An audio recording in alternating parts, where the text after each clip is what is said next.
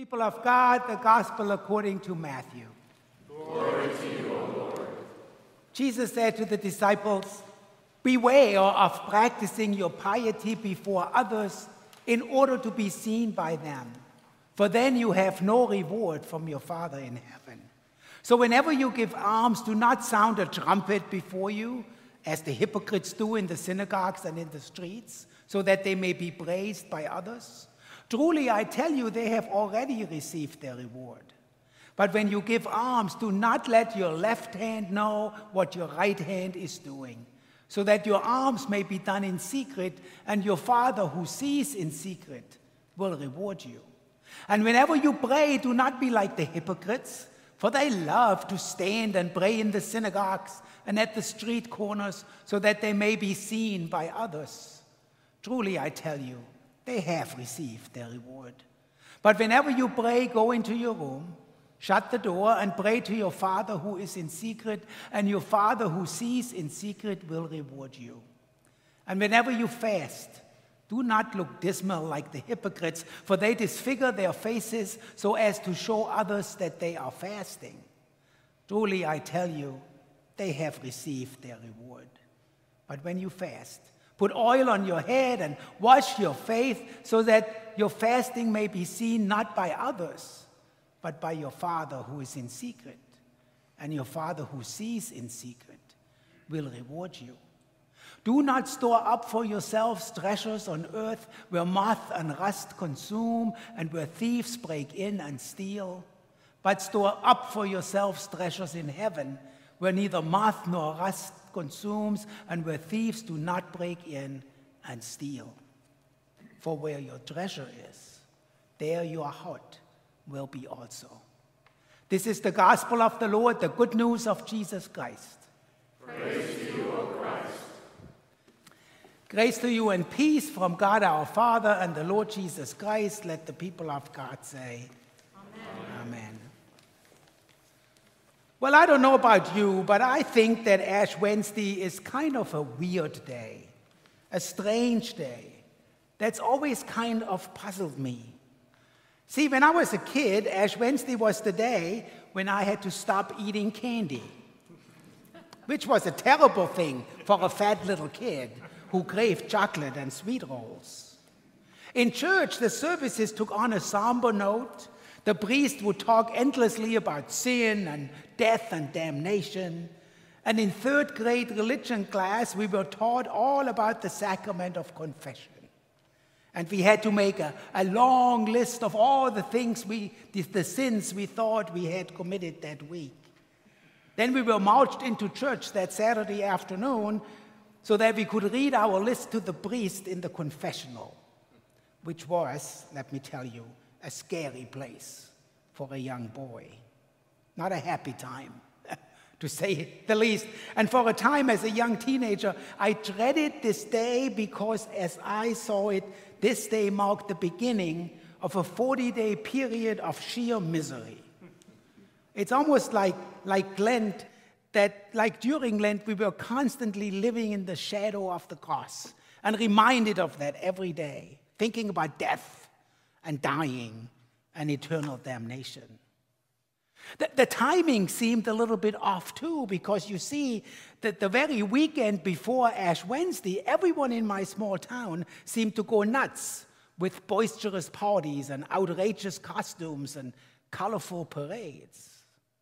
I grew up in the southern part of Germany, you see, and there the weekend before Ash Wednesday is given over to carnival a four day marathon of parades and parties and celebrations, kind of like Mardi Gras in New Orleans or Carnival in Brazil.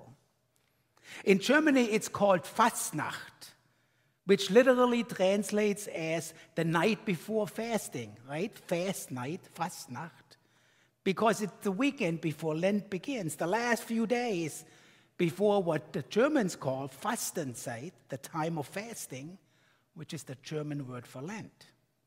In my part of the country, in the Black Forest, Fastnacht is a rather serious affair that people plan for all year long.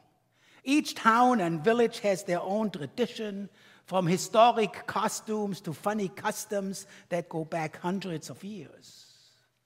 In Schramberg, for example, that's the town where I was born, the young people built little rafts and then set off floating down the river, as you can see here in this picture.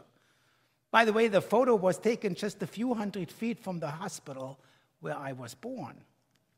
I read in my local newspaper that I get online that this past weekend there were more than 70 boats like this, each one more impressive than the next.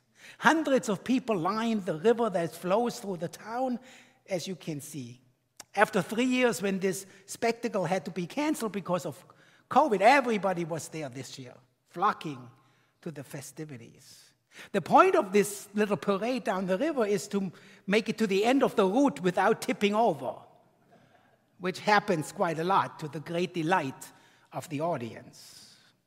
Then Wednesday morning dawns and the frenzied days of the Fastnacht with their exuberant celebrations turn into a somber day of prayer, of reflection, and of no candy. For a small kid like me, this didn't make any sense. I mean, one minute my mother was stuffing me full of pretzels and chips and chocolate. The next, she insisted that I eat no candy at all for 40 days. Talk about going from feast to famine. And you want to know the absolute weirdest thing that happened to me every year on Ash Wednesday? she sent me off to church so the priest could smear this nasty, black, oily stuff on my forehead. This from the woman who insisted that I always wash my face the other 364 days of the year. I wasn't the only one, of course. I grew up in a very small village where to this day most people are Roman Catholic.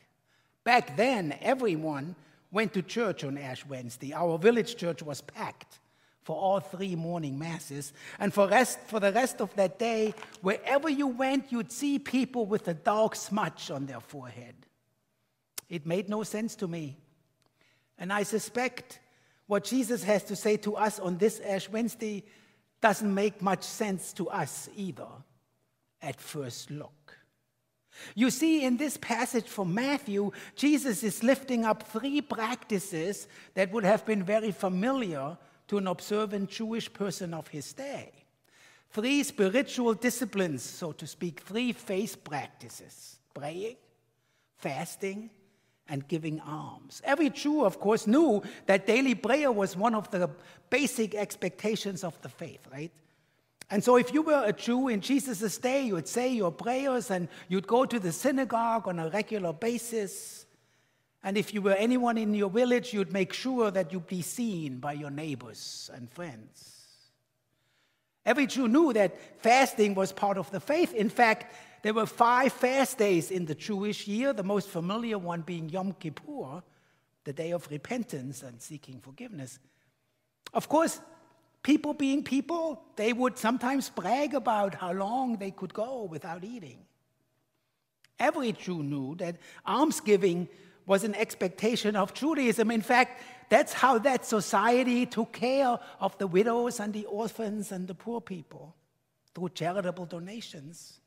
And of course, there were those who gave respectable sums and made quite sure that everyone in the community knew about their generosity. So you see, in some ways, Jesus is on familiar ground here, speaking and teaching about faith practices that were as familiar to the Jewish audience of his day as they may be to us. Only Jesus turns things around again. You know, he's really good at that. And complains that people are doing the right thing for the wrong reason. They pray, and they show off doing it. They fast and they expect praise from others for it. They give charitable donations and they brag about it. Well, those attitudes, Jesus tells them and tells us today, won't get us far with God. Do not store up for your, do not store up for yourselves treasures on earth where moth and rust consume and where thieves break in and steal, but store up for yourselves treasures in heaven. For where your treasure is, there your heart will be also. Did you know that there are more than 50,000 storage facilities like this one in the United States? Did you know that they provide a combined 2.3 billion square feet of storage space? Did you know that within 10 miles of my house, there are at least 11 storage spaces where I can keep all my stuff, one every mile? Oh, yes, oh, we love to store up treasures on earth, don't we? Don't we? Are you guys listening? Yes, we love to store up treasures on earth, and half the time we don't have enough space in our houses to keep all of the stuff. And so the storage industry is booming. Ash Wednesday, this somber day on the church's calendar, this gateway to Lent, reminds us that at the end of life stands the grave. And that as much as we might want to, we won't be able to take any of that stuff with us. It's all going to stay in those buildings. From dust you came, and to dust you shall return, we are told. It's a stark reminder of our mortality. A pastor colleague some years ago wondered whether there wasn't an easier or a more huh, comfortable approach to telling people this truth. That maybe telling people about coming from dust and returning to dust might turn some people off. I mean, it's not a very nice thing to say to people, is it? Did we have to use such harsh words? Another colleague who heard these musings wouldn't have any of it. If anything, he argued the pastor should be even more direct, more blunt, and should say, You will die. You will die, we should say. Because in our youth obsessed culture, we have done a pretty good job of denying the reality of death, of pretending that we won't ever die, of living like the end would never come. Which is why Ash Wednesday is so important. Ash Wednesday is that terrible day of darkness and gloom, as the prophet Joel says. That terrible day of darkness and gloom that the prophet speaks about. Blow the trumpet, he says. Sound the alarm, for the day of judgment is coming, a day of clouds and thick darkness. It's the day when we are finally forced to confront our mortality, to again be reminded that our life ends at the grave. That dirty smudge on our forehead, that's a stark reminder of what's in store for you a terrible future that cannot be denied. And then there is verse 12.